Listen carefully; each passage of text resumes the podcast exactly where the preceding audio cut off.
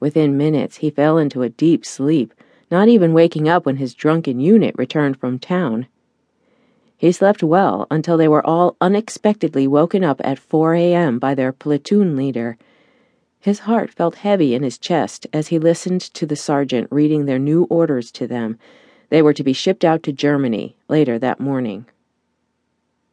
Within a matter of minutes, all hell had broken loose.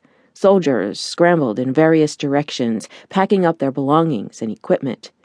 David tried several times to sneak away long enough to tell Jackie goodbye, but each time he got sent back to the barracks by the MPs before he could reach the infirmary. Fifteen minutes before they were to leave, he managed to slip a note to one of the kitchen staff, asking them to give it to Jackie. In the note, he wrote, Thank you for having coffee with me last night. If you're ever in the States, look me up. Sincerely, David. At the bottom, he added his full name and parents' address. He hoped she would at least write to him some day. Over the next year, he didn't get much time to think about women, much less snatch any panties. He worked 12 hour shifts in the motor pool. David did not forget about Jackie, though, always keeping her in the back of his mind, and he carried her panties in his pocket at all times.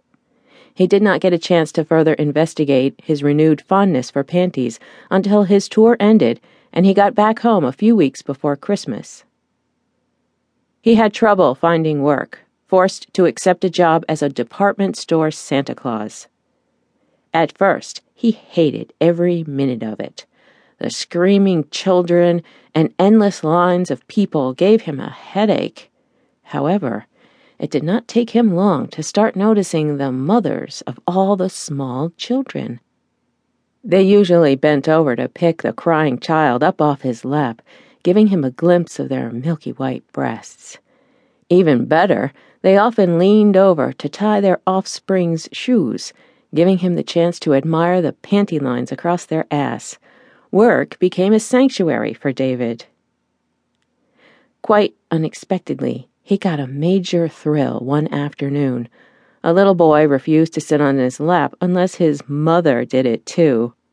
So she sat on his knee while trying to coax her son to join her. The moment her ass made contact with David's leg, he lost his senses. Her body heat seemed to penetrate his Santa suit, sending a rush of pleasure straight to his crotch. When she turned to face her child, inadvertently straddling his knee, he had to fight to keep control of himself